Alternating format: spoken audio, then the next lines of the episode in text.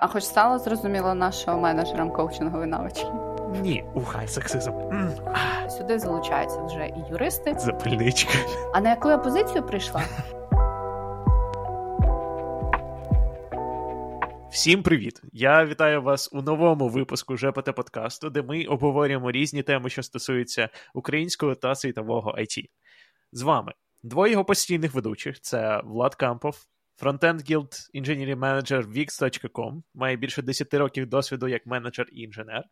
І я, Влад Сидоренко, Senior Software Engineer в Netflix, базуюсь в Сіетлі в Америці. Перед цим я працював в Амазоні і різних українських компаніях. Крім того, я наразі є завідуючим кафедри бекенду в школі Projector, або точніше в інституті Projector, де я допомагаю їм будувати освітні програми. І сьогодні у нас в гостях Поліна. А, Поліна, розкажи трошки про себе щоб я не споплюжив і не пропустив ніякі е, твої е, регалії. Регалії?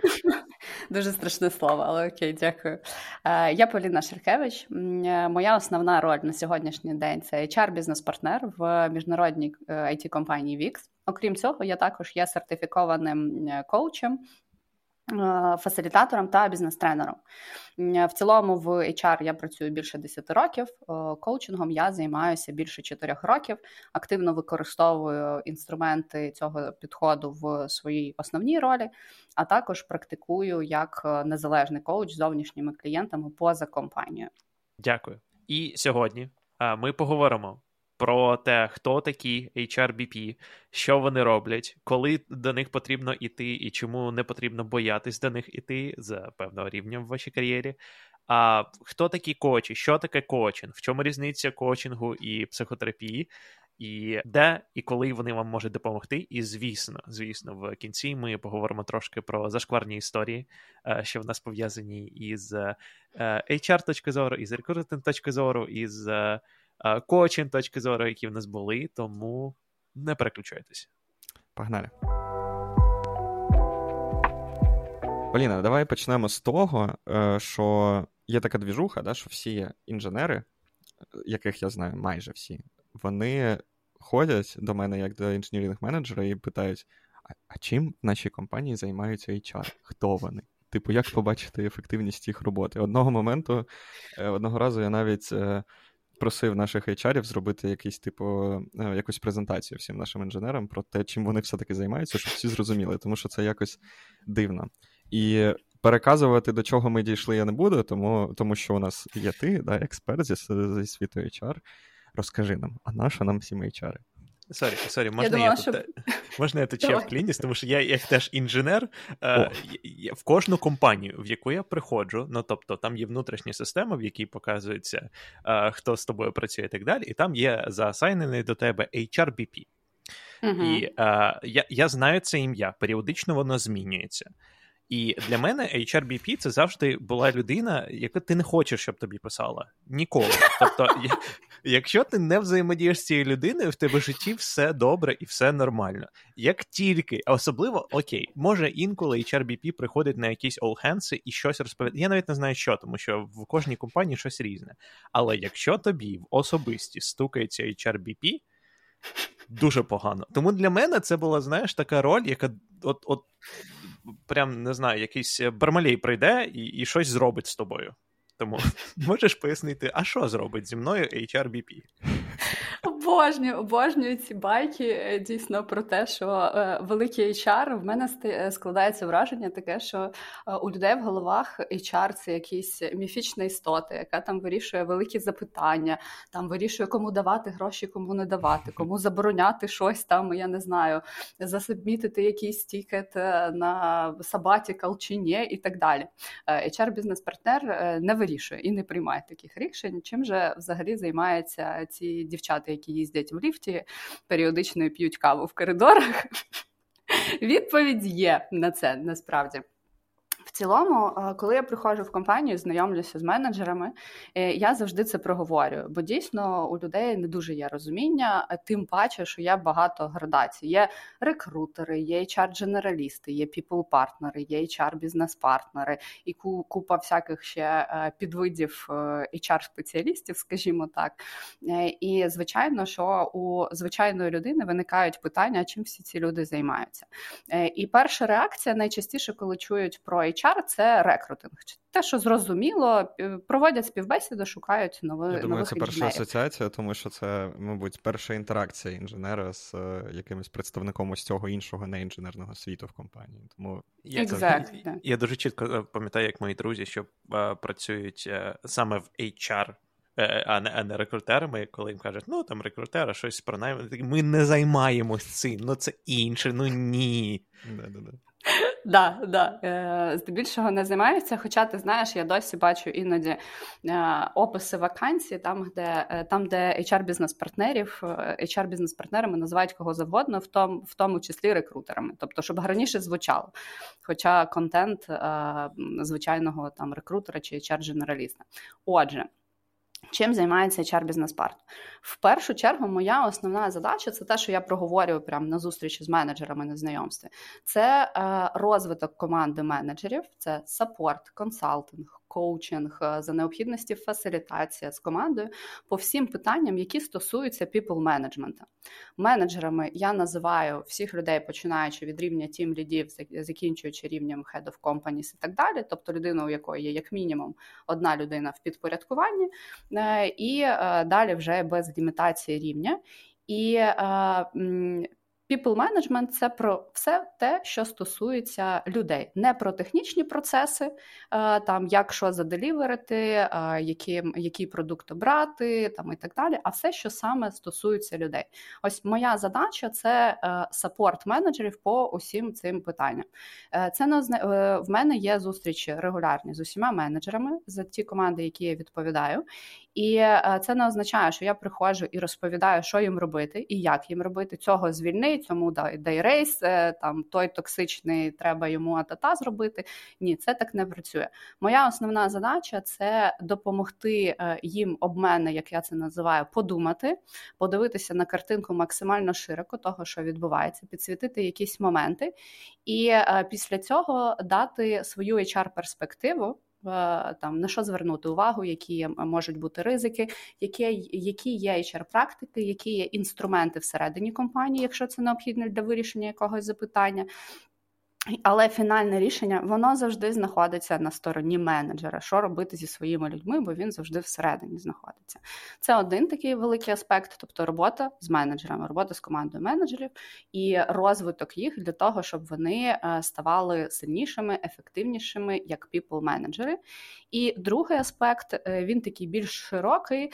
Е, це задача hr бізнес партнера розуміти бізнес-потребу. Е, розуміти задачі бізнесу, куди він рухається, які е, в нього зараз челенджі, і базуючись на цьому, ем, будувати, е, оптимізувати, налаштовувати HR-процеси всередині компанії. Я маю на увазі, це стосується і процесу знаходження нових співробітників, і процесу адаптації, і процесу розвитку, утримання, утримання оцінки ефективності, тобто весь те, що називається шлях співробітника, employee лайфсайкл, тобто за HR-процеси, за їх побудову, імплементацію, оптимізацію і так далі.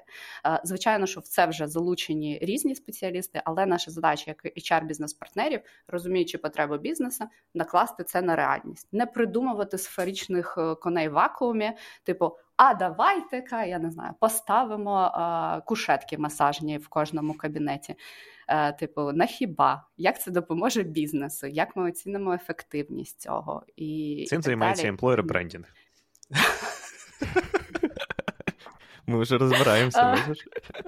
Вони, е, якщо е, так дивитися, то скоріше це ті люди, які будуть сказати, давайте розклеїмо на крещатику е, афіші про те, що ми поставили кушетку в в нашому офісі, але навряд вони будуть ініціювати кушетку в офісі.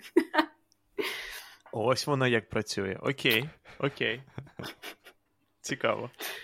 Дуже цікаво. Тобто, ми ми вияснили, що е, це людина, яка з'являється в лайфсайклі інженера в нормальному світі, да, е, починаючи з тімліда, скоріш за все, якщо у тімліда є якісь е, менеджеріал обов'язки, тому що об'єктивно mm-hmm. не в усіх компаніях тімліди да. це людини, які прям менеджери да. когось своїх команд. Абсолютно вірно. І, до речі, хотіла додати а, з приводу того, що а, страшно, коли приходить HR. Я тобі можу більше сказати. А, мені страшно, коли до мене приходять не менеджери і стукаються в особисті, бо найчастіше це означає, якщо до мене приходить людина і каже, що Поліна, можна з тобою поговорити, 95% це означає, що людина звільняється. І вона прийшла до HR, типу, сказати, ну, як е, фінальний степ про те, що я йду з компанії, що мені робити. От е, Тому е, це такий такий момент, але дійсно найчастіше, якщо у людини все нормально і немає якихось складнощів, то проактивно HR-бізнес-партнер до неї за класикою не виходить, скажімо так, в тих компаніях, там, де е, функція hr бізнес партнер і people партнера вона міксується, бо people партнер він якраз здебільшого працює з людьми. Він частково переймає на себе функцію менеджера, типу якраз people support, тобто е, проводити ванонвани зі співробітниками. Цим people партнер часто займається, і в деяких компаніях воно може міксуватися. Тому в таких ситуаціях то то не є чимось страшним, якщо hr бізнес партнер приходить. А е, в в своїй компанії, в там, де я зараз працюю, то е, це скоріше за необхідності. Якщо у людини виникають якісь запитання, вона знає, що вона може до мене звернутися, наприклад, там ще одну думку почути, об когось подумати е, і знайти якесь рішення. Або це якісь такі більш організаційні питання, які стосуються hr процесів, і вона скоріше за консалтенсі, таким більш технічним до мене звертається.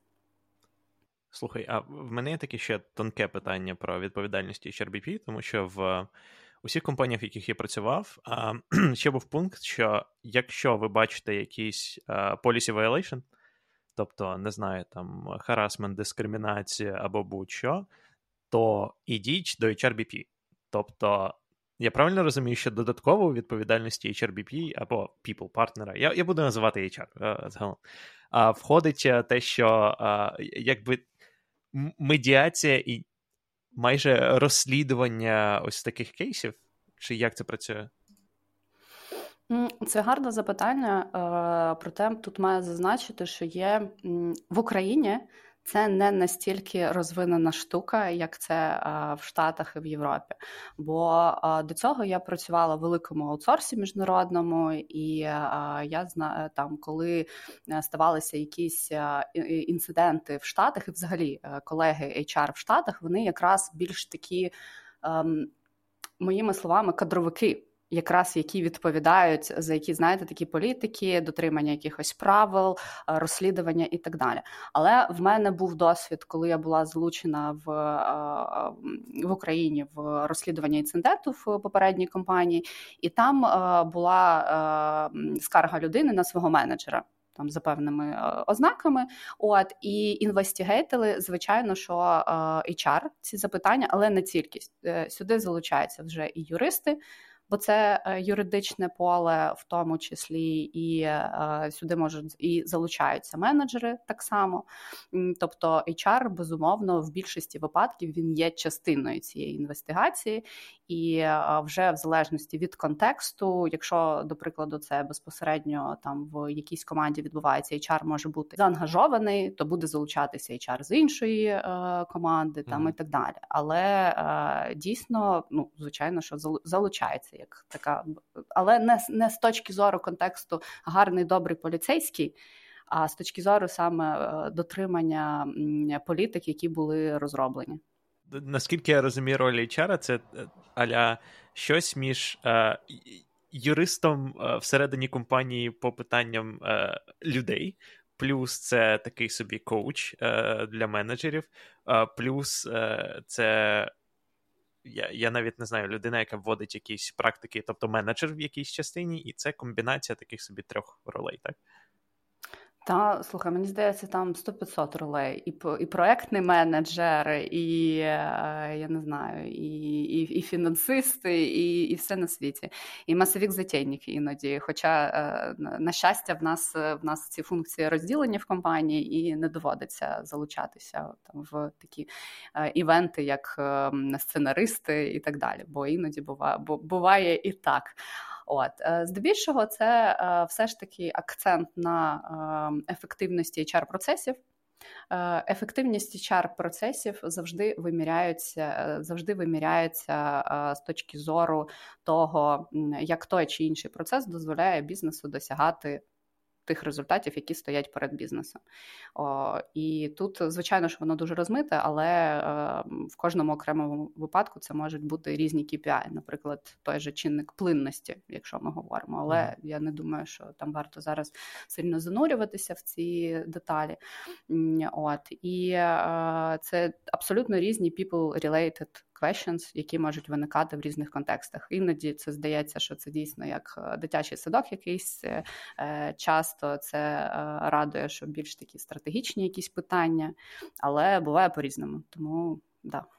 Я впевнений, що інженірінг-менеджери е, дуже часто вже знають, за чим до тебе приходити. Але мені е, цікаво задати тобі питання, з якими найчастіше питаннями е, до тебе приходять ті ліди.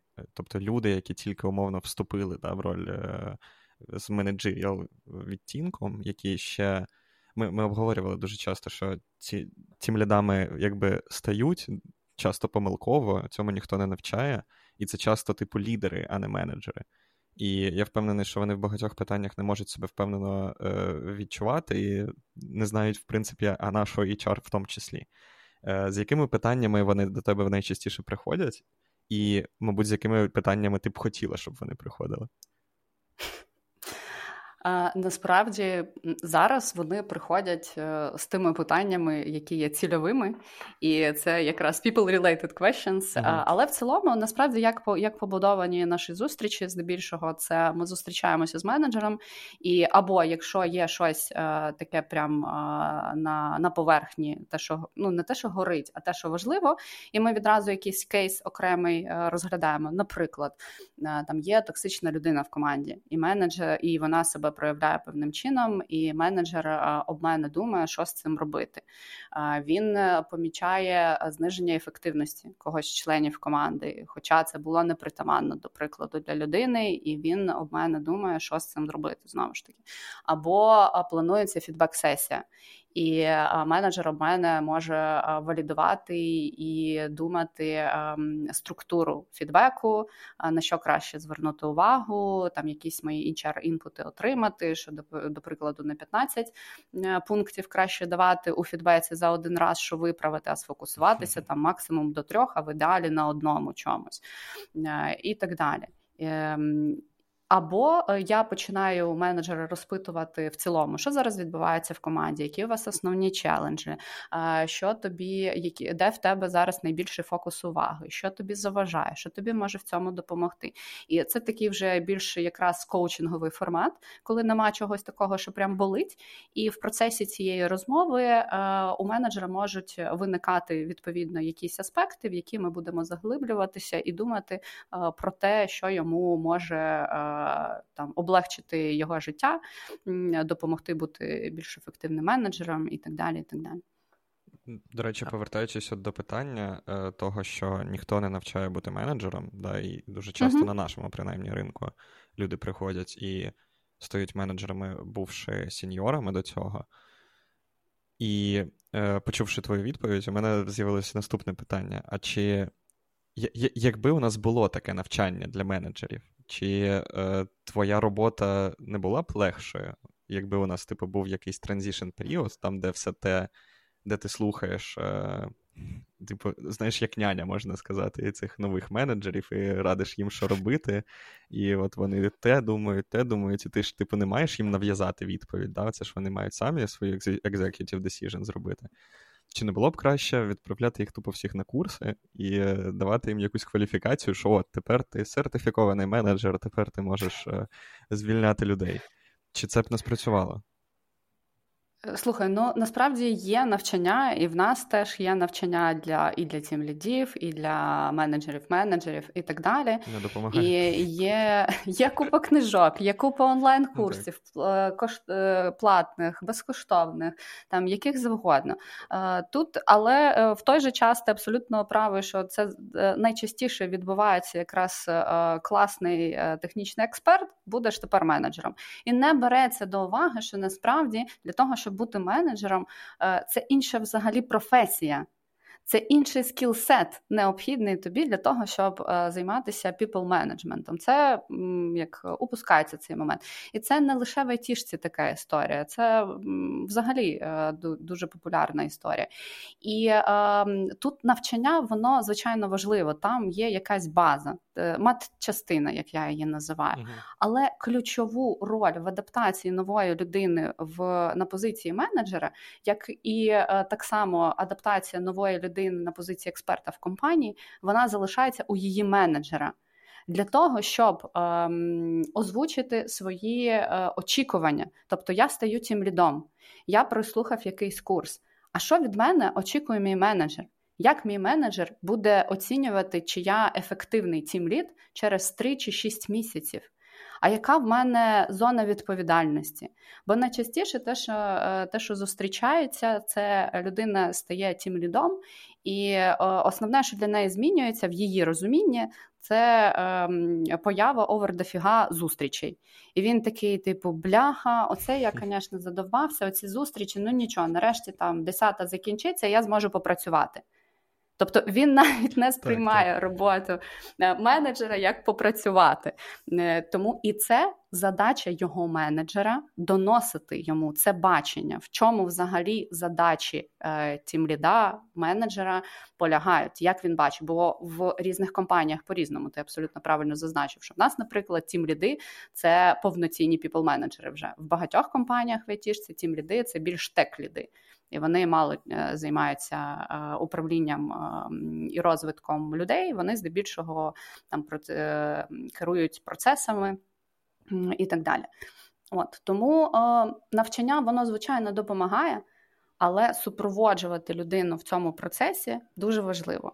Uh-huh. І я зі свого боку це роблю як в такому коучинговому підході, підході форматі. Але найбільш важливу роль тут виконує менеджер цієї людини. Просто часто ці менеджери не вміють цього робити або не вважають це за необхідне. От Бо... в мене щодо цього є є таке питання, до речі. А, Ти ти казала, що, наприклад, що з, до тебе приходять е, з питаннями, як е, вирішувати якісь складні ситуації і так далі, але в будь-якого менеджера є свій менеджер. І uh а, питання полягає, коли йти до свого менеджера а коли йти до HR. І мені здається, що senior менеджер може навіть бачити, якщо а, молодший менеджер йде до HR, як просто, типу, скачок через голову. Тобто, що пропускають і якось не валідують думку цього senior менеджер і йдуть до HR. Ось тому як ти Або думаєш... акт недовіри, насправді. Або акт недовіри. Це це теж може бути як ескалація. А, І в мене питання: ось е, є якийсь новий менеджер, в якого є якесь питання. А, Який flow, і коли, е, коли це питання доходить до тебе? Дуже по-різному насправді все залежить від вибудованих е, стосунків з тією чи іншою людиною. І я, на щастя, не стикалася з історіями, коли е, звернення менеджера його там як skip-level менеджером сприймалося як якраз якийсь акт недовіри е, чи, чи щось на кшталт такого. От і правильної відповіді тут насправді немає. Бо якщо в мене е, довірливі стосунки з менеджером, і він перед тим як йти до свого менеджера, щось обговорити, якісь складні питання стосовно, наприклад, нього як співробітника зі своїм менеджером, там до прикладу, поговорити про його власний розвиток, не про його команду, а про його власний розвиток.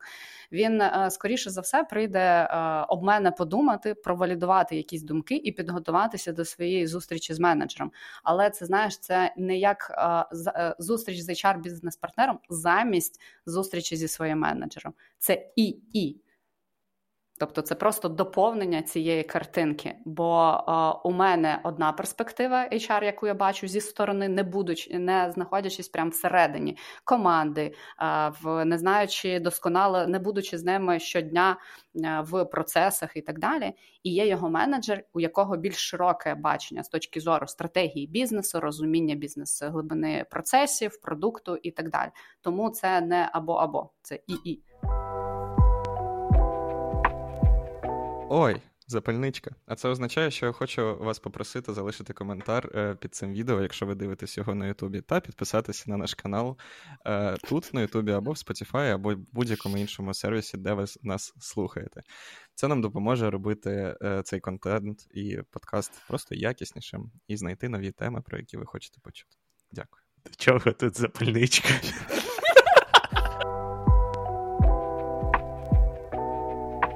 Життя було б нецікавим, якби у нас у всіх не було фейлів і не було якихось зашкварних історій. Я розумію, що це така дуже sensitive area, е, зашкварні історії в HR, але чи є у тебе щось таке, чим ти можеш поділитися, не називаючи компанії, і, імена і так далі? Е, Типу, які були най. Такі дивніші, чи найгірші, чи найсмішніші ситуації, з якими тобі доводилось е, інтерактувати в роботі HR чи коучем? Слухай, ну ти знаєш, за 10 плюс років в HR багато чого було. Е, і е, окрема історія про фейли.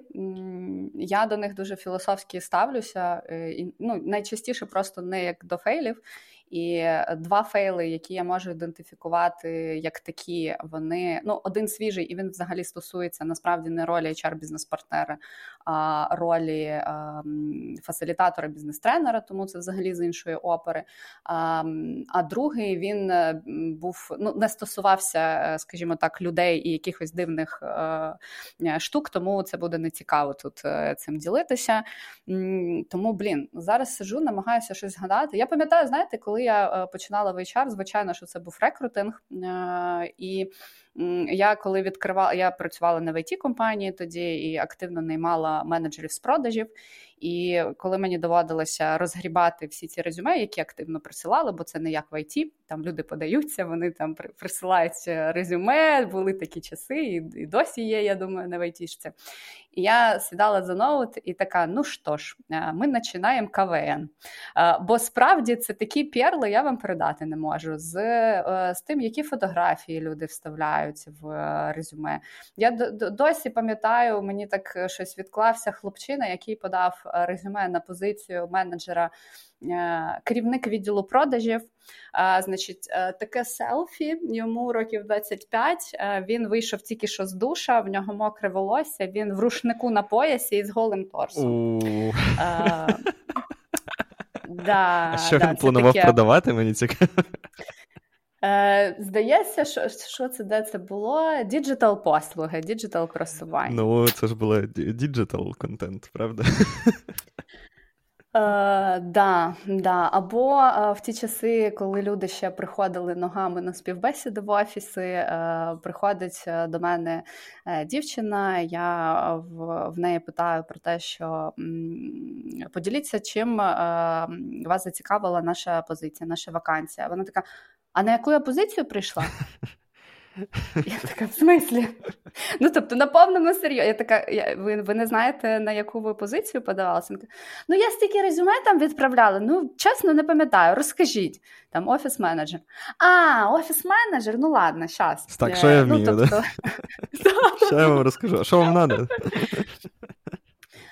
Найбільш е, трешовіша історія була, ось я зараз згадала, теж, до речі, пов'язана з часами рекрутингу.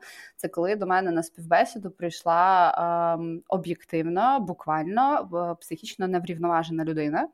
І е, я тоді е, вірніше був рекрутер, який прислав мені цю людину на hr інтерв'ю. І вона прийшла до офісу.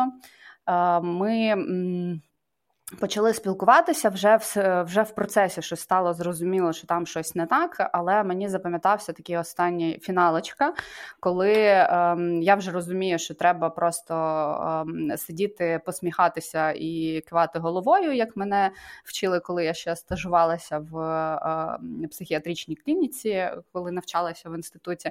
От і треба посміхатися і бути дружелюбною і з усім погоджуватися. От я сижу, погоджуюся з усім. І тут е, щось до неї звертаюся за ім'ям, як зараз пам'ятаю, Яна. І я кажу: Яна, ми з вами там щось зв'яжемося, чи щось там е, щось кажу. І вона така е, вскакує, така: Я не Яна, я Олег, я на вас суд подам. І я oh. така сижу і розумію. Oh. І мені Мені реально стає стрьомно, і я після цього задумалася про наявність е, червоної кнопки під столом. Знаєте, десь е, е, бо я не знала, як зробити так, щоб ця людина пішла. Ось цьому нарешті... точно не тренують ніде, мені здається, це, звісно, цікаво. Да, да. І це це знаєте, як поговорюючи в деяких компаніях стрес-інтерв'ю влаштовують. Так. Ось це було в іншу сторону стрес-інтерв'ю в цьому випадку. І вона щось якось все ж таки вдалося її виправити. Вона пішла е, в кінці там ще кричала голосно на весь коридор, е, послала мене не три чорти, але я була згодна на все, лиш, е, лише б це закінчилося. Але було весело. Я потім дзвоню така рекрутеру. Кажу: слухай, а ти взагалі спілкувалася з цією людиною? Вона така, що таке? Я їй починаю розповідати, вона там бідна і посивіла, мабуть. Ну, Це може, може медикаменти та, не випила людина, але бувало, бувало різне. Ти декілька разів е, уже згадувала коучинг, е, і мені от цікаво тепер задати питання: окей, в який момент людина має розуміти, що краще піти до е, коача, особливо якщо це людина-інженер. Да? Ми про IT все-таки подкаст робимо. І uh-huh якщо говорити про це, то у всіх є, типу, HR в компанії, або HR-бізнес-партнери, або people-партнери, і все ще є якась опція піти до сорт-паті, скажімо так, е, коача, який порадить е, тобі, наприклад, щось про компенсацію, про е, розвиток особистий, про розвиток в кар'єрі, там конкретно в ерії, де ти працюєш. Розкажи трошки більше про це. Про це. Як мені, як інженеру, прийняти рішення, що пора і куди мені кричать. Угу. Я собі записую, бо тут насправді декілька таких різних аспектів. Да, І, звичайно, що я зараз почну, в принципі, що таке коучинг пояснити, бо про коучинг зараз е, чутно, мабуть, з кожного першого з кожної першої праски, е, і це дуже таке overused, на мою думку, поняття. При цьому є дуже багато інфоциганства, але при цьому дуже мало хто дійсно розуміє, розуміє, що це таке насправді, чим коучинг є без спекуляції на цьому на цьому питанні. І себе називають коучами хто завгодно, насправді додаючи там коуч по правильному е, харчуванню або коуч е, по по йозі і так далі. Тут, Бо коуч по йозі це, скоріш за все, тренер по йозі, наприклад, да? або кар'єрний коуч. Це, скоріш за все, консультант по кар'єрному розвитку. uh І тут е, починається змішання понять. Тому в першу чергу пропоную розібратися з поняттями. І я дуже люблю приклад з їздою на велосипеді. Візьмемо спочатку тренера на на цьому прикладі. Чим займається тренер? Е, Тренер він є експертом їзди на велосипеді, і він тобі розкаже про те, як е, треба їздити на велосипеді з точки зору техніки, як правильно ноги поставити, яку одежу купити, які там можливо добавки попити, е, як їхати і не збивати там дихання, як виграти перегони. Тобто він є експерт в цьому запитанні. Угу. Друге, дуже часто зараз зустрічається і дуже крута тема це менторинг. Ментор, хто такий? Ментор це людина, яка є успішною в їзді на велосипеді, тобто вона це е, навчилася якимось чином неважливо робити. Вона це робить круто. Вона, наприклад, виграла якісь перегони, але вона не є професійним вчителем професійним тренером в цьому аспекті, і вона тебе надихає своїм прикладом. Вона з тобою поділиться своїми якимись е, tips and tricks, Вона з тобою поділиться підводними каменями, які вона е, зустріла на цьому шляху, тобто поділиться своїм досвідом і надихне своїм прикладом. Таким чином. Є е, психотерапевти, психологи, психотерапевти. Дуже часто коучинг е, не можуть зрозуміти, в чому е, різниця між коучингом і терапією. Вона насправді доволі така розмита, але все ж таки, якщо так дуже, скажімо так, хай-левельно, то психотерапевт допоможе тобі зрозуміти, як твої дитячі травми вплинули на твоє відношення до їзди на велосипеді, чому ти, до прикладу, боїшся на нього сісти, як тобі це подолати, і розібратися з впливом свого минулого на твоє е, на те, що відбувається зараз, і як ти е, що в тебе з цим велосипедом. Що ж робить коуч? Коуч працює з майбутнім. Коуч допоможе тобі зрозуміти, він не є експертом в їзді на велосипеді, він є експертом в розкритті потенціалу людини. Це означає, що він тобі допоможе зрозуміти, куди ти хочеш приїхати на цьому велосипеді, визначити свою ціль. Він допоможе тобі зрозуміти, е, що тобі для цього необхідно, і визначити свій шлях, яким ти хочеш приїхати в ту точку призначення. І за необхідності він також може тебе супроводжувати в процесі для того, щоб е, підтримати, для того, щоб е, скоректувати за необхідності твій шлях і так далі. і так далі. Все це коуч робить за допомогою здебільшого запитань. Тобто він тобі не розказує, куди тобі їхати, він не дає тобі опції, куди тобі їхати і як тобі туди доїхати. Він задає тобі запитання, які допомагають тобі рефлексувати і розширювати усвідомлення того, що з тобою відбувається. Бо наш мозок він влаштований таким цікавим чином, що. Є прикольна статистика е, про те, що ми в середньому думаємо 75 тисяч думок щодня. 95% цих думок вони повторюються щодня. Тобто, знаєте, така шарманочка.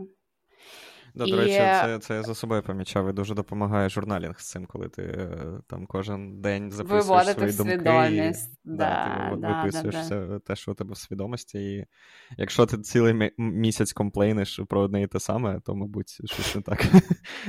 Питаннячко тут виникає. Але продовжуй, вибач. Е, і, е, до речі, що цікаво, 85% е, цих думок у е, слов'ян, бо ця статистика може відрізнятися для західних культур, принаймні у слов'ян, це в середньому негативні думки. Тобто, бо насправді є є дослідження, і це доведено про те, що в цілому мозку легше думати і відчувати негативні відчуття, аніж бути щасливим, відчувати себе круто і так далі. Але це окрема тема е, фізіології щастя і так далі. Не будемо зараз туди занурюватися. Так от.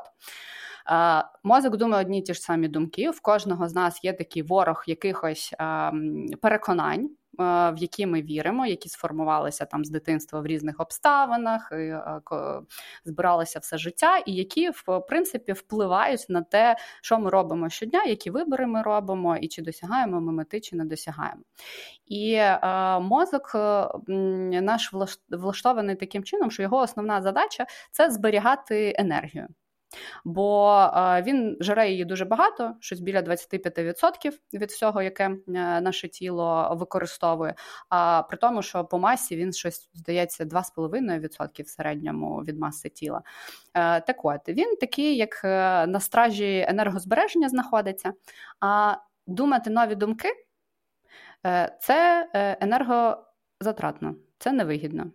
І тому задавати собі якісь е, запитання, які можуть наштовхнути, які можуть поставити під сумнів ті думки, які ти звик думати щодня, це вже ризиковано, якщо так простими словами. Да? І він не буде задавати сам собі е, незручні запитання. І коуч, а коуч буде задавати тобі незручні запитання, бо в тебе є якась ціль, яку ти визначаєш, і задача коуча допомогти тобі досягти твоєї цілі. І в нього нема цих блокерів твого мозку, які тобі не дають задати собі е, незручні запитання. Самокоучингом можна займатися, але, як знаєте, до певної межі. Тобто це крутий навик. Е, задавати собі, вміти задавати собі запитання, рефлексувати і так далі. Але е, це відбувається до певної межі. Тому е, саме тому у кожного е, дійсно е, сильного і гарного коуча та психотерапевта завжди є свої коучі і свої психотерапевти, бо, вони розуміють, як це працює. От якось так. Це з приводу того, що таке коучинг. Може, тут хочете щось кудись копнути глибше перед тим, як ми перейдемо до. Да. Я я, я тут може трошки запригну. Насправді можливо, не дуже згоден з значенням і з протиставленням терапії і коучингу, uh а в плані того, що е, терапія зосереджується тільки на проблемах дитинства і чого це зараз так. З того, що я е, принаймні бачив, це е, те, що терапія, мабуть, зосереджується більше на тому. Наприклад, почну з коучинга. У коучинга є якась конкретна мета, і uh це більше про кроки, які тобі потрібно прийняти для того, щоб досягти цієї мети, зважаючи на якісь твої там не знаю, психологічні uh блокери і так далі. А терапія це більше про розкручення якихось більш фундаментальних речей. От, Можливо, так, частково це може бути через дитинство, може бути не через дитинство, але а, більше. В залежності від підходу, да. да без без якоїсь там deliverable, знаєш, а ось а, е, якось розкрутити це і зрозуміти, чому відбувається те, що відбувається. Згодна, тому я й кажу, що дуже така, знаєш, розмита грань, і тут скоріше це не з точки зору обезцінення терапії, бо я сама дуже поважаю терапевтів, е, терапевтів, сама в терапії знаходжуся. Але це так скоріше, знаєш, як е, у самурая нема цілі, є шлях. Ось терапія це скоріше про укріплення тебе зараз. І дійсно це не тільки через минуле, бо минуле це більше дитинство в психоаналітичному підході. Якщо це там, наприклад, гештальт, це повністю фокусація на зараз, дійсно на відчуттях і так далі. От тому так, але е, дійсно в коучингу це завжди є ціль. І задача, і коуч не візьме в роботу клієнта, якщо в нього нема цілі, нема запиту або нема з чим працювати. Да. І е, я ще хотів сказати, що, наприклад, у е, Netflix, в компанії, якій я зараз працюю, є прикольний бенефіт. Загалом нам дається, мені здається, 24 безкоштовних сесії з психотерапевтом на рік. Але mm. а, там дається сервіс до такого е, доступ до такого сервісу, і коли ти а, аля обираєш терапевта і подаєшся, в тебе є два варіанти: в тебе є або коучинг, твоя мета, mm-hmm. або психотерапія. Це дві mm-hmm. такі окремі речі, і ти маєш чітко сказати: Окей, що тебе цікавить? І там є теж пояснення того, аля окей, що ми маємо на увазі під тим, що таке кочет. А, І а, дуже цікаво, що по суті, ну наскільки я розумію, пул спеціалістів там часто може бути один і той самий а, може там хтось більше спеціалізується, коли ти обираєш тобі є там список психотерапевтів е, на сайті, а там хтось там фокусується на коучингу, там е, описується якийсь контекст, але є люди, в яких це там вони можуть і в аля більш е, якусь традиційну терапію, і в коучинг це залежить від твоєї мети.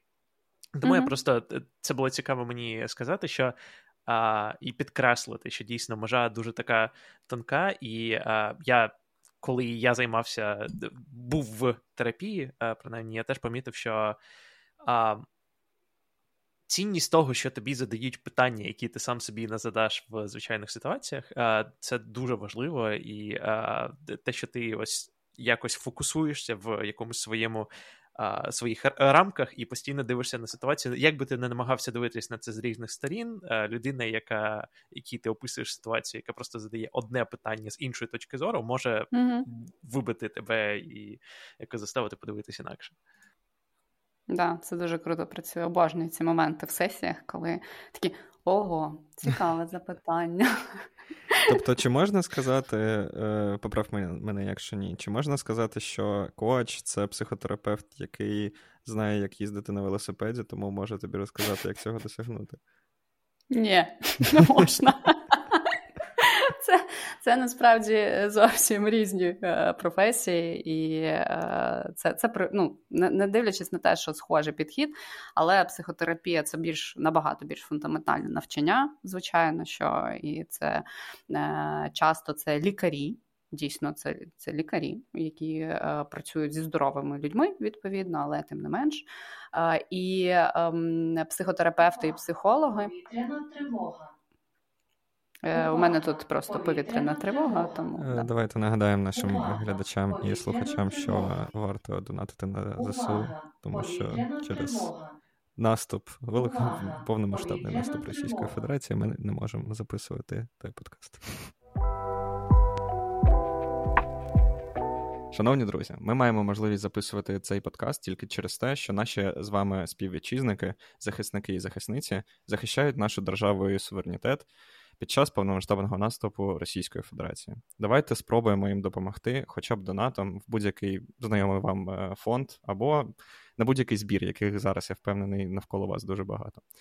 Так, переможемо. Слава Україні! Героям слава! Героям слава!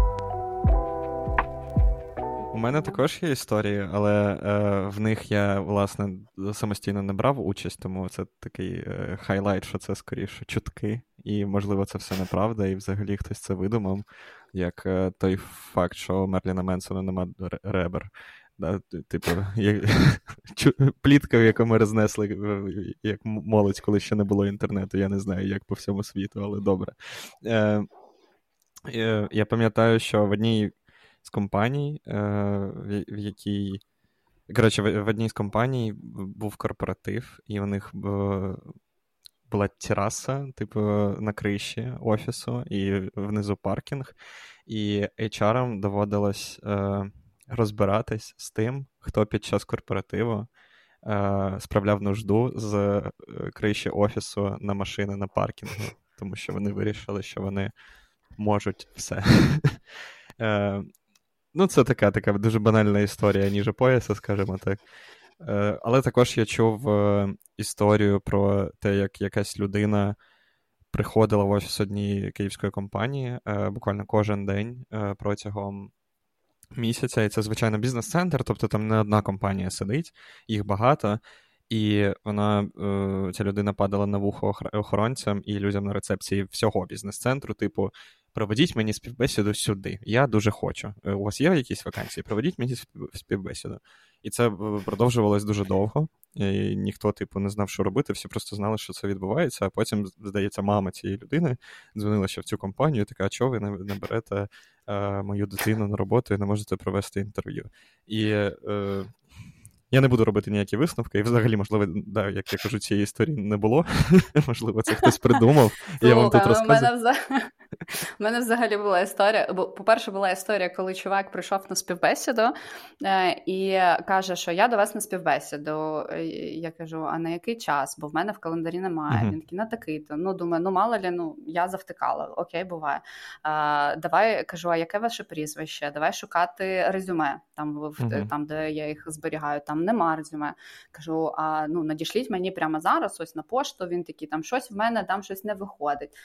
Така думаю, блін, ну ну ладно, ну окей, давай, давайте спілкуватися. Провели співбесіду, нормально, там більш-менш адекватний чувак. Uh-huh. І е, в той же день ввечері він мені присилає листа про те, що дякую дуже за е, приділений час. Е, я є учасником якогось курсу по прокачці самовпевненості. Це було щось років сім назад. Боже. І в мене було завдання пройти співбесіду в компанії без попереднього запису. І потім ще декілька людей приходили приходила з таким ж з таким же закидоном, але я вже була навчена і така. Sorry, ні. А був інший чувак, який е, прийшов на співбесіду, не пройшов. І на наступний день мені дзвонять і кажуть: Добрий день, ми з такого-то банку. Е, Вася Іванов е, залишив ваш контакт як відповідальне, як поручителя О, за кредит, який він хоче взяти в нашому банку, і сказав, що він там працює. Я така. Аганьок. Кажу, ні. Не працює, і я не поручитель, вибачте. Добре, що не колектори, Але... знаєш, як як їм все одно взагалі, чи це ти, чи не ти. Але да, люди різні. І з приводу дивних е, поведінкових е, проявів, скажімо так, це звичайно, що теж. Те, з чим розбираються часто HR, е, в айтішці не просто ж так кажуть, що люди дуже Е, як це зіпсовані, чи я не знаю, так, так. ізбаловані. От і там, коли людина приходить і каже, що на щастя, не не в нашій компанії, тому я тут і працюю. Але були такі історії в минулому, коли людина приходить на повному серйозі, там 35 років, там якийсь старший інженер і так далі, каже: А чому у вас і червоне печиво в упаковці, а в мене зелене в подарунку? Ну, такі часи були, знаєш. Такі часи були. Айтішники вибирали собі компанію за кольором печива. Ну що, тоді я думаю, можемо перейти до початкового е, початкового питання, яке Влад задав. Ось коли треба йти до коуча? Слухайте, ну складне насправді запитання. З чим е, окей, давайте краще з іншої сторони. З чим е, з чим працює е, коуч, і, наприклад, з якими запитами я найчастіше працюю в своїй роботі? Це професійний розвиток, це бажання визначити свої цілі. Тобто, до прикладу, я не знаю, чого я хочу або в мене все є, не знаю, але щось мене не дуже влаштовує, чогось хочу, не знаю чого. Або в мене є цілі, але я щось ніяк не можу досягти. Там дуже е, спрощено. Е, хочу ходити в спортзал з понеділка, і вже так три, три роки хочу дійти, все ж таки, коуч допоможи. Е, це е, робота також з е, переконаннями, коли ну, це це як наслідок, людина з таким запитом не приходить, але це може бути бажання вийти на якийсь новий фінансовий рівень. Звичайно, це можуть бути запитання пов'язані більш з особистісною сферою. Просто я, як коуч, для, для себе обрала більш цікаву спеціалізацію. Це якраз такий більш професійний професійний напрямок, те, що перекликається з моєї ролі hr бізнес-партнера, частково в цьому інтерес, і е, це більш такий цікавий. Тобто е, робота з цілепокладанням, робота з власним розвитком, е, досягання цілей. Відчуття щастя, бо дуже часто люди не відчувають щастя. А я вважаю, що моя особиста думка і моє особисте переконання, що єдиний сенс е, цього буття, скажімо так, він полягає в тому, скільки часу ти себе відчуваєш щасливим. І це не про таку токсичну радість, коли ти такий раденький, що дурненький, А коли і ти і це окей, я не кажу, що треба весь час радіти, і е, я не пропагандую не відчувати смуток, е, злість, роздратування. Я там гнів і так далі. Це якраз позитивне мислення і відчуття щастя це про таку про життя повним, по, про життя на повні груди і приймання цього життя, і кайф від того, де ти є, з ким ти є, чим ти займаєшся, що ти робиш, що ти відчуваєш, що ти думаєш, хто тебе оточує.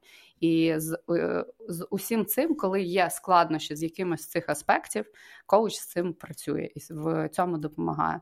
Коли, наприклад, людина дуже часто дуже частий запит, я працюю на роботі, яка мені не подобається, чи вже не подобається, чи ще не подобається. Я не знаю, чим я хочу займатися. Я не знаю, ким я хочу бути, коли виросту там, при тому, що людині вже там 30 плюс років.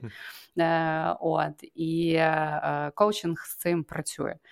Проте тут є е, такий дуже тонкий момент е, в контексті hr бізнес-партнеру і коучингу.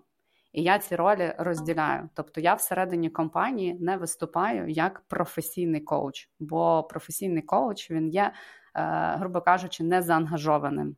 Він не є, як я казала, експертом в питанні людини. Да? і він не підштовхує її до якихось виборів і не дає своє бачення і свою експертизу в цьому сенсі. Знаходячись всередині, в мене основна роль це hr бізнес-партнер. І в своїй роботі е, я використовую коучингові інструменти, і цьому я навчаю менеджерів. Використовувати коучингові інструменти. І ось це дуже круто прокачує і мене, як hr бізнес-партнера, і менеджерів, які використовують ці інструменти для того, щоб допомагати людям розширювати е, бачення ситуації, розширювати ем, несвідомість. Е, тут і гриби, звичайно, можуть допомогти не тільки коучинг.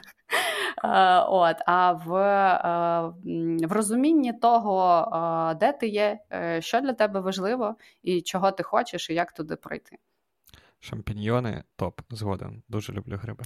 Але е, розкажи, будь ласка, я думаю, що на ось це розподілення між HR-бізнес-партнером і коучем можна подивитись зі сторони KPI. Е, І я дуже часто про психотерапію і коучинг, і в принципі, ми спустилися да, в такі матерії, там, де психотерапевти і так далі.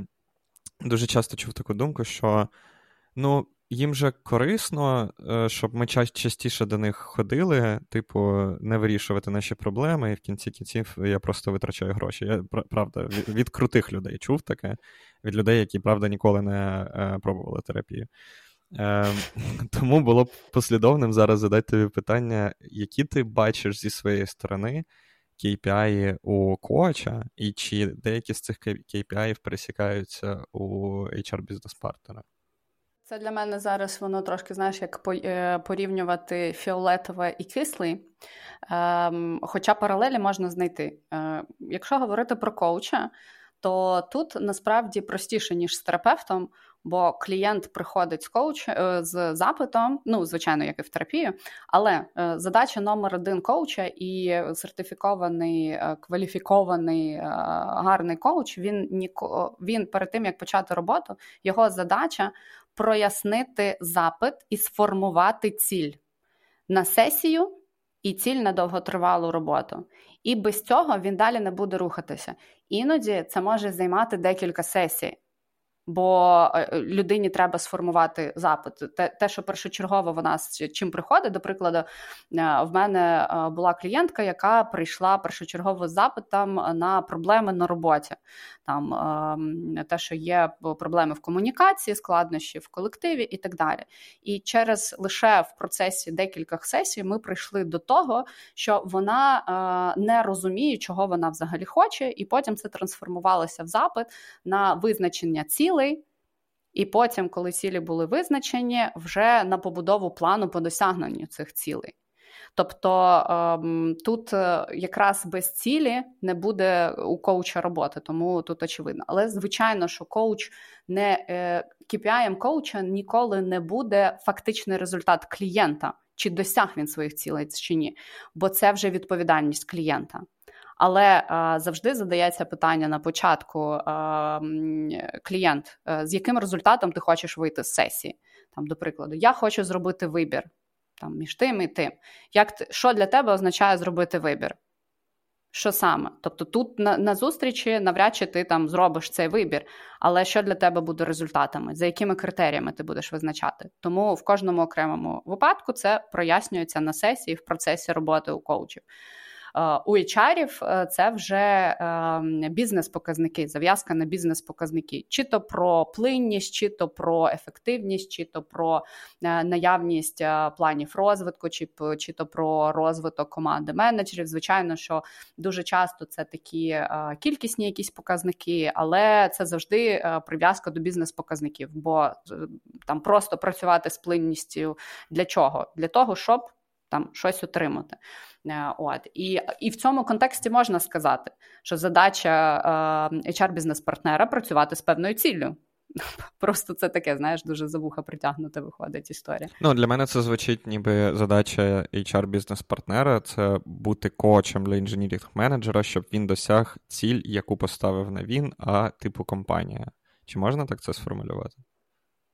Е, ось це ближче вже звучить е, схоже на правду. Да. Тобто є бізнес-результати, є бізнес-задачі, і моя задача як hr бізнес-партнера допомогти менеджеру ефективно прийти, е, виконати бізнес-показники. І саме тому в цьому і є конфлікт ролі hr бізнес-партнера і коуча. Чому я кажу, що я не можу бути uh в повній мірі коучем? Бо я стою на стороні інтересів бізнесу а не працюю з індивідуальним запитом менеджера. І тому, коли до мене приходить людина, е, до прикладу, після воркшопу, який я проводила для керівників нещодавно е, на тему е, коучингових інструментів, і в мене питали про те, що а можна ми до тебе прийдемо на коучинг? І це були менеджери не з тих команд, з якими я безпосередньо працюю, здавалося, але все одно я сказала, що ні, це не дуже гарна ідея, бо я можу свідомо чи несвідомо е, скачуватися в заангажованість. Бо все ж таки я є е, людина, яка на стороні бізнесу знаходиться в цьому контексті. От Тому е, я завжди направляю даю рекомендації колег, які, в яких я впевнена, які є класними коучами, але поза компанією. Тому HR бізнес-партнер може допомогти. Але е, прям в чистий коучинг, е, звичайно, що краще приходити до зовнішніх е, незалежних експертів, скажімо так. Круто. Звісно, на своєму особистому досвіді я маю сказати, що я з HR-ами пересікався дуже рідко. З коучами так взагалі ні. І, можливо, в цьому моя проблема, і ти тут може, можеш бути заангажована і сказати мені прямо. Це може бути. Тому що е, ми з Поліною е, працюємо в одній компанії на даний момент. І Е, дуже цікаво, але, мабуть, ми це обговоримо потім з тобою one on one. Насправді записати на подкасті, по суті, е, сесію коучингу і потім розібрати, і це було б дуже цікаво. І, о, мені було Це коли цікаво, ми заведемо Patreon е, для наших патронів, о, да. знаєш, буде контент. Ні, я тільки користувався про сердпаті, це Е, послугами кар'єрного консультанта, який допомагав uh-huh. мені зрозуміти, чи де я, скажімо так, в ринку, чи я е, е, досягаю своїх цілей кар'єрних, і чи я якби стратегічно підходжу до свого розвитку. А так, тільки HR-бізнес-партнери і people-партнери е, на роботах, да, на яких я uh-huh. був.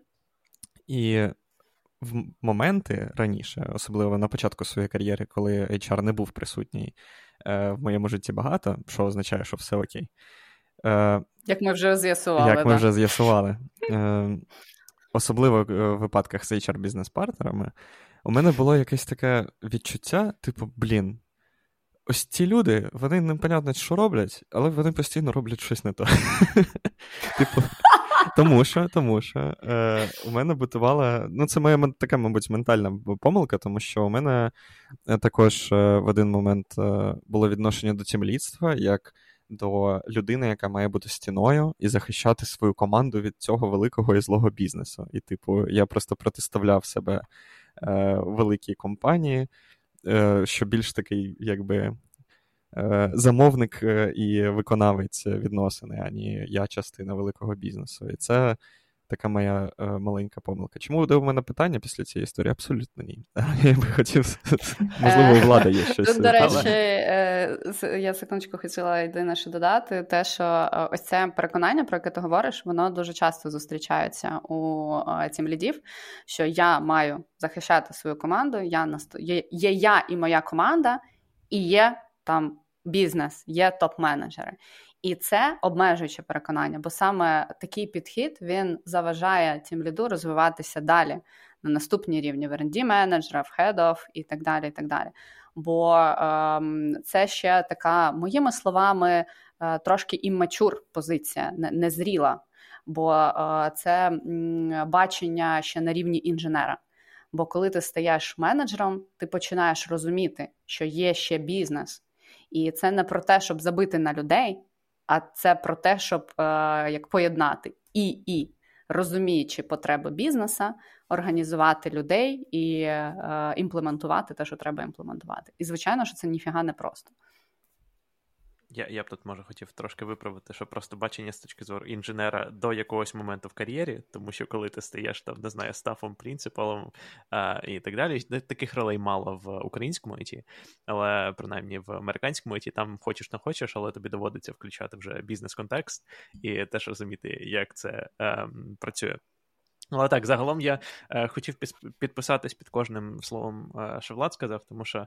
Я теж пам'ятаю, що от є HR-бізнес-партнери, і ти з ними спілкуєшся, і такий.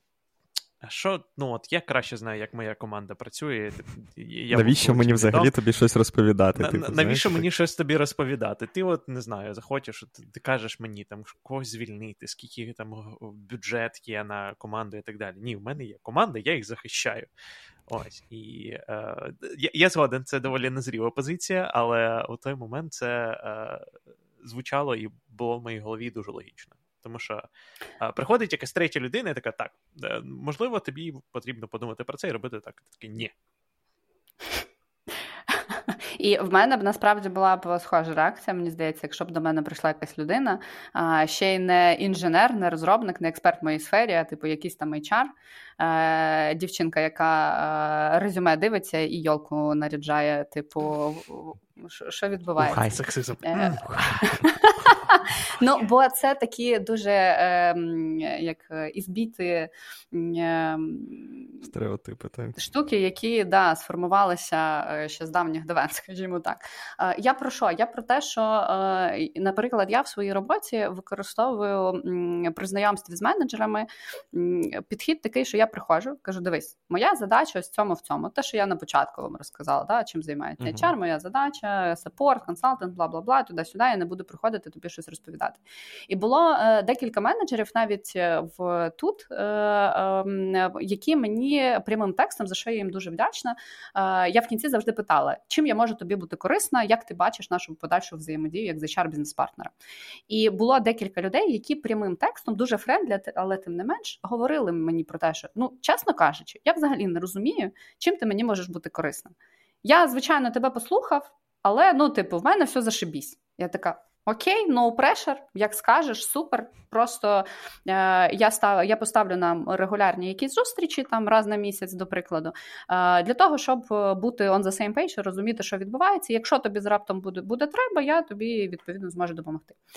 І е, в процесі цієї роботи я е, ну це моя особиста, е, скажімо так, е, гордість, те, що кож, кожна з цих кожна людина, яка мені це казала вона рано чи пізно з прямим фідбеком до мене прийшла і сказала про те, що е, наша взаємодія для мене неймовірно цінна.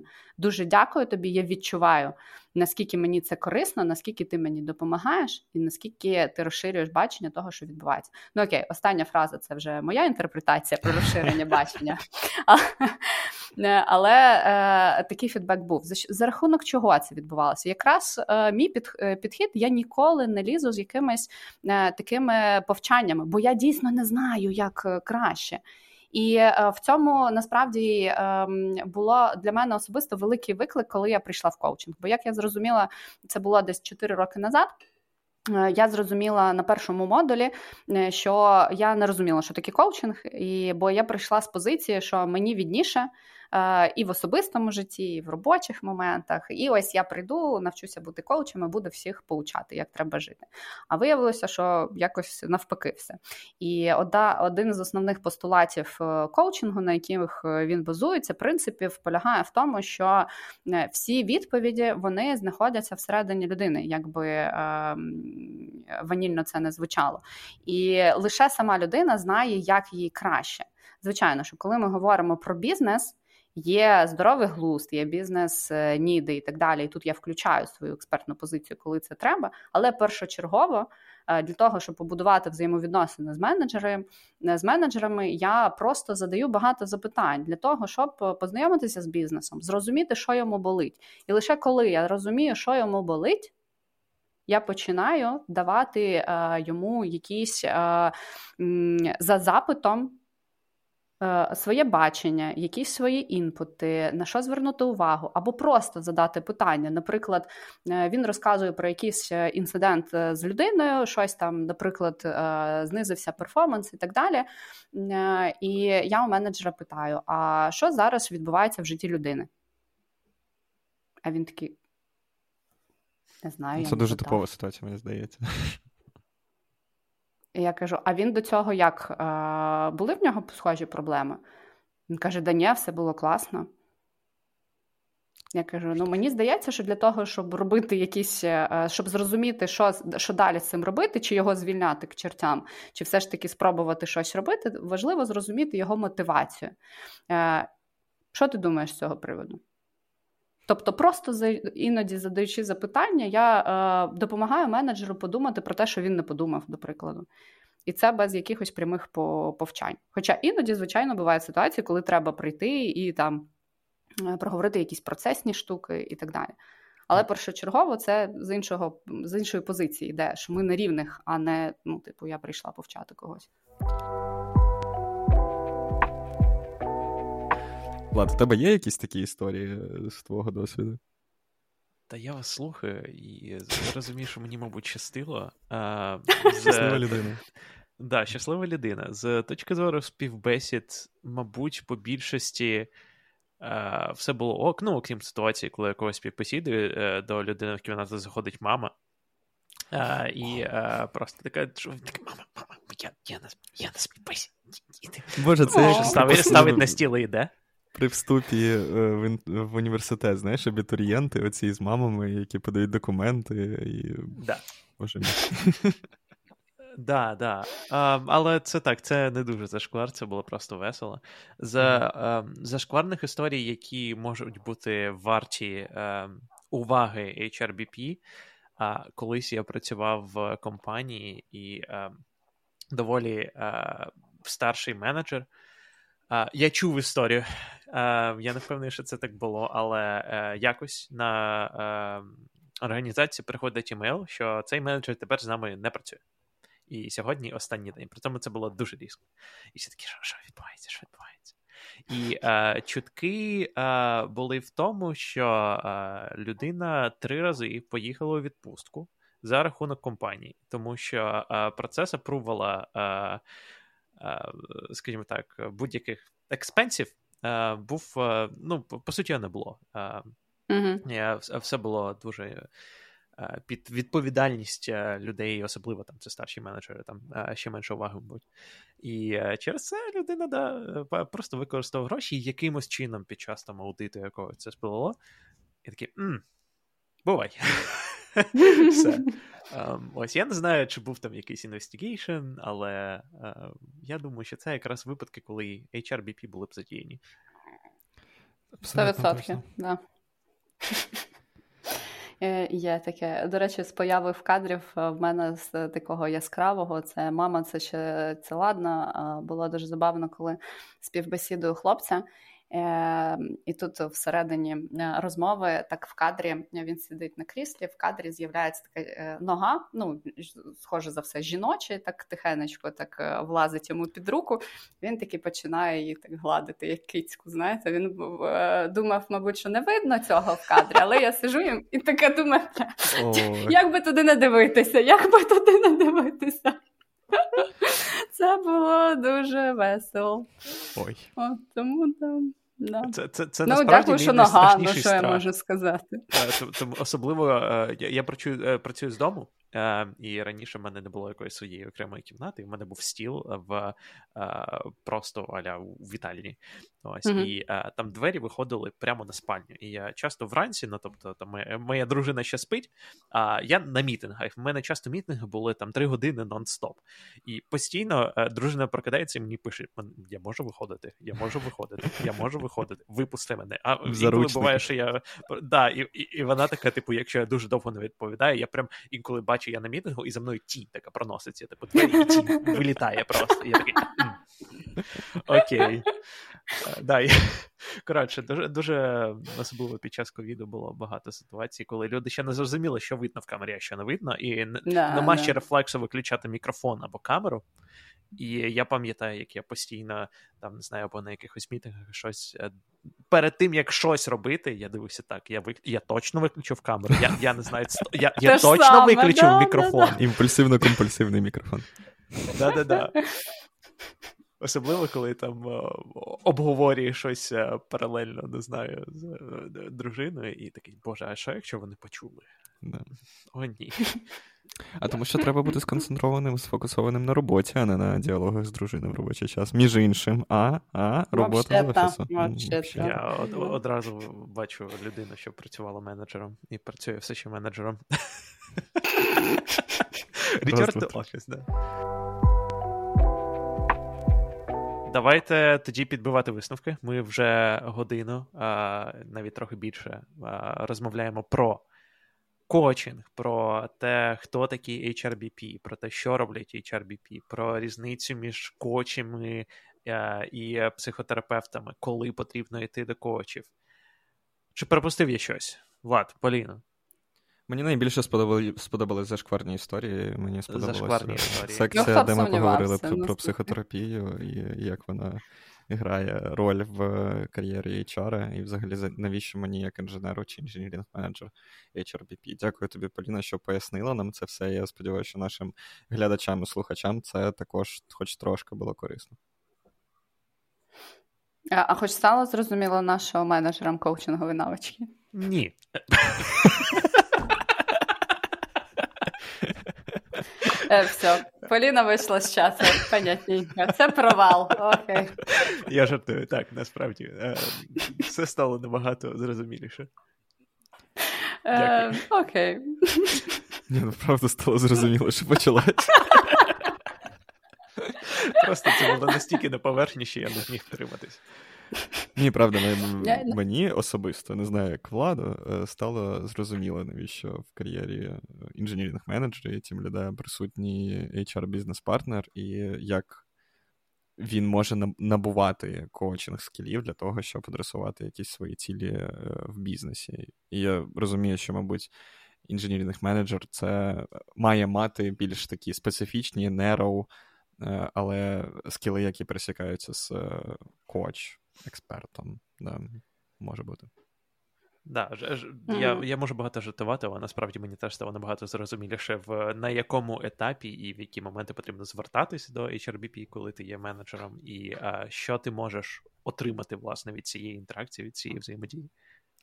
Так, так що mm-hmm. дякую тобі, Поліна, що пояснила. Я знаю, що е, окрім всього, Поліна може допомагати людям в ролі коуча. Правда, ти хочеш про це поговорити в якості реклами тут чи не варто зараз? Ми можемо це вирізати. Звичайно, звичайно, why not? Е, насправді я ще хотіла тут трошки додати, е, не дивлячись на те, що ми закруглюємося, але зможете це вставити в інше ми місце, поки якщо що, потім. Е, з приводу е, навичок якраз е, коучингу для менеджерів, бо насправді за рахунок чого чарівна сила коучингу працює, як ми з вами багато говорили, да, це розширення усвідомленості, що з тобою відбувається, які думки тобою керують. Бо на такому дуже банальному прикладі працюємо, працюю з клієнткою в роботі, і вона ем, бере для вирішує взяти для себе домашнє завдання, там певне по своєму запиту. Проходить один тиждень, вона приходить, каже: О, я не зробила домашнє завдання там тому-то, тому-то. Приходить другий тиждень. Я ніяк це не коментую. Другий тиждень, е, третій тиждень, і на третій тиждень я е, кажу про те, що слухай, е, як цікаво, ти розумієш, що це завдання, воно. Тобі важливо для того, щоб досягти цієї мети, яку ти перед собою ставиш. Як ти думаєш, з цим з чим це пов'язано? Тобто без наїзду, без нічого. Типу, як ти думаєш, з чим це пов'язано? Дуже просте, як двері запитання, максимально широка рамка. Людина задумається, і а, в якийсь момент така, да я ж саботую зміни в своєму житті. Я кажу: а, як думаєш, а, а це з чим пов'язано? Чому так? Вона каже: бо я боюся. Чого? А, я боюся, що буде гірше. Потім ще така пару секунд такої тиші, там щось в голові видно, що відбувається. І вона каже: так а куди ще гірше? Боже. І тобто, розумієте, воно, е, тобто, це те, е, що я розуміла ще е, з першого разу, коли вона не виконала завдання, чому так відбувається. Але е, даючи їй простір самій про це подумати і прорефлексувати, я дала їй можливість знайти це розуміння всередині. Бо е, чому так цінно використовувати коучинг в процесі? Бо менеджер він може як? Він може приходити е, людина приходить до нього з запитанням. І менеджер може, як це часто буває, він такий: я супермен, зараз все порішаю. Е, всі запитання, всі проблеми, бо таким чином менеджери отримують відчуття цінності того, що вони роблять. Бо це одна з найбільших болей менеджерів. Чому тім ліди часто скочуються в хендзон, uh-huh. бо там зрозуміліше, чому вони молодець. А тут, не коли ти стаєш менеджером, тобі не дуже зрозуміло, як зрозуміти, що ти молодець. Е, і вони починають е, беруться вирішувати це, ці проблеми.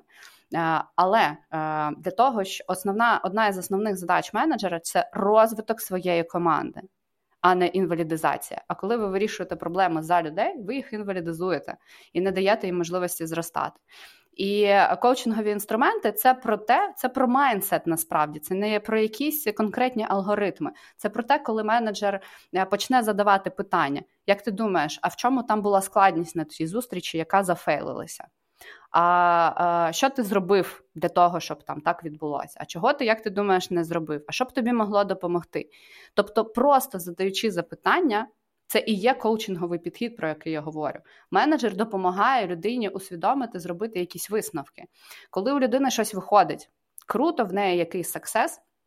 Коучинговий підхід в менеджменті, коли менеджер сяде і задасть е, на ванонвані людині запитання: слухай, круто, так вийшло, дасть свій фідбек і запитає в нього, а як ти думаєш, за рахунок чого тобі це вдалося зробити? А в чому для тебе був основний челендж? Тобто виводити в свідомість успішний і неуспішний досвід. Uh-huh. І коли ми це все розібрали на на воркшопі з менеджерами менеджерів, один з менеджерів мені в кінці дуже крутий фідбек дав. Він казав: Слухай, ну я дуже скептичний прийшов на цей воркшоп взагалі, бо не розумів, що це таке. І тепер я зрозумів, що це таке, і я усвідомив, що насправді е, я коучу своїх людей. Я просто тепер розумію, що це таке. Я усвідомив, що в мене в житті є коуч, це моя дружина, uh яка не розказує мені, як мені жити, а задає мені запитання. І ось е, ось це е, те, на що я, якщо так замість висновку резюмувати все те, що ми сьогодні наговорили, і той меседж, який би е, я хотіла донести в цьому контексті до, до менеджерів, до молодих менеджерів, задавайте запитання людям, допомагайте їм рефлексувати. Бо коли ти знаходиш е, свою відповідь, по-перше, комітмент на те, щоб потім реалізовувати, він зовсім інший, аніж коли тобі прийшли і сказали. uh І саме м- коли ти усвідомлюєш щось, це стає частиною тебе, і саме це призводить до трансформації. Як ще один приклад, е, трошки з іншої опори в контексті переконань е, з іншим клієнтом працювали і вийшли на тему фінансів. І клієнт е, відкопав у себе переконання, яке насправді дуже у багатьох е, людей з е, совкового простіру, про те, що гроші заробляти можна лише важкою працею. Це дуже обмежуюче переконання, яке дуже сильно демотивує. І людина це вивела в свідомість, подивилася на це відповіла собі на запитання. А переконання воно ж може бути е, допомагаючим, може бути обмежуючим. Uh-huh. І чи воно таке, чи інше, воно завжди залежить від того, е, а чи яка в тебе ціль, і чи воно тобі допомагає, чи воно тобі заважає.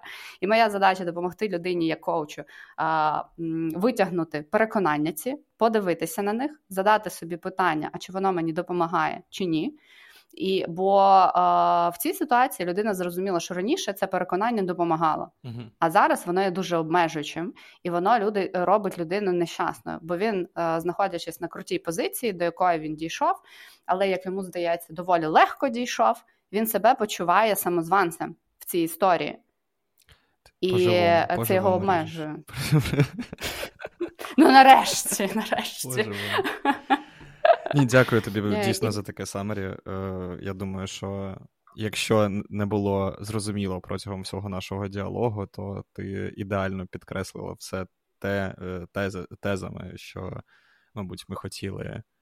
Е, донести цим випуском і цим епізодом подкасту. Ще раз дуже дякую, дуже кльово, дуже цікаво, але тепер болить бачок, тому що ти мене пернула туди останні фрази. Йолки-палки, ну все, капець. Як не одне, так інше. А чому в тебе болить, Влад? Ой. А ні, ні, ні. А як воно болить? А що для тебе таке болить? Знаєте, як лікарі е, питають, бо... колюще чи режуще, чи тянуще? Оце. Ніколи не, не знав А різниці. коуч не так спитає. Коуч не спитає, не дасть тобі варіантів. Так, так. Добре, е, ще раз тобі дякую. Е, правда, було цікаво. І вам дякую. що Чи хочеш ти е, розказати трошки про свій публічний простір і чи можуть наші слухачі звертатись до тебе? Звичайно, да, повертаючись до до твого питання. До речі, це знаєш, як я можу собі задати питання, чому замість того, щоб відразу почати розповідати про свої послуги, я пішла в іншу тему. Це гарне самокоучингове питання. Про що це для мене? Ем, в мене є блог, який е, я активно веду в інстаграм останні два місяці, бо я зрозуміла, що є дуже багато чим ділитися. Якимись інсайтами, корисними запитаннями для саморефлексії. Е, от Тому мене можна легко знайти за ім'ям прізвищем Поліна Ширкевич. Е, також, я думаю, в коментарях можна буде да, там залишити е, посилання.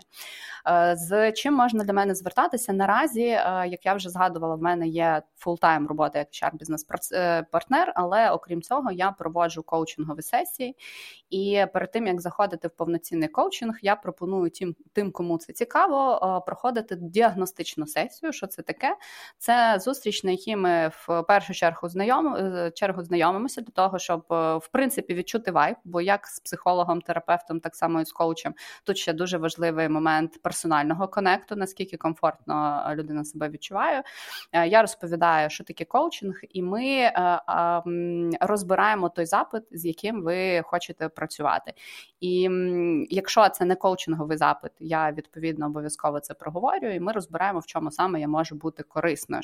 Якщо я відчую, що це запит, до прикладу, на кар'єрне консультування, то я відразу так скажу про це. Скажу, що це не моя спеціалізація. Моя спеціалізація це якраз робота з е, цілями, з визначенням того, чого я хочу які в мене цілі, ем, до чого я прагну, як ем, знайти щастя в роботі, як працювати на улюбленій роботі, як любити свою роботу, бо я вірю, що це має дуже великий сенс, як ем, вийти на новий рівень розвитку професійного, особистісного і багато багато інших запитань, е, які ми можемо розбирати. Тому завжди welcome. Плюс, до речі, я в е, в жовтні буду запускати mastermind. Це е, коучинг. Давай називаємо, щоб багато про це не говорити. Коучингова група для роботи з цілями в команді людей, однодумців різних з різних взагалі галузей, ніяк між собою не пов'язаних.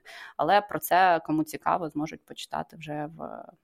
Телеграмі, о, господи, в інстаграмі. Так, ми залишимо дійсно всі посилання на все те, що ти згадала. Вони будуть в описі під відео чи в описі е, цього подкасту в інших сервісах, якщо це не YouTube. І ще раз дякую тобі. Було дуже корисно. Я сподіваюся, що нашим слухачам або глядачам теж сподобалось. Дякую, Влада, за те, що ми все ще зідзвонюємося. Це вже між іншим. Е, наш, здається, одинадцятий випуск, якщо. Е, Ні, чи дев'ятий, чи десятий. Чи десятий. Блін, а десятий. це ювілейний? Це випуск. Це ювілейний випуск. Я це вітаю ювілейний випуск. Вітаю! Яка честь, ніфіга собі, оце вообще Ювілейний випуск. Е, Ай-яй-яй. Хто б міг подумати, да. Знали би на початку, вообще все по-іншому. Ми б вдягнули, знаєте, ці шапочки якісь. А як... І говорили б тільки про трешові історії. І питання в тому, а чому ми не згадали про це, хоча могли б. Да? Ладно, закінчуючи подкаст на цьому. Я хочу вам всім подякувати, друзі. І побачимось, мабуть, в наступних випусках ЖПТ подкасту. Пока.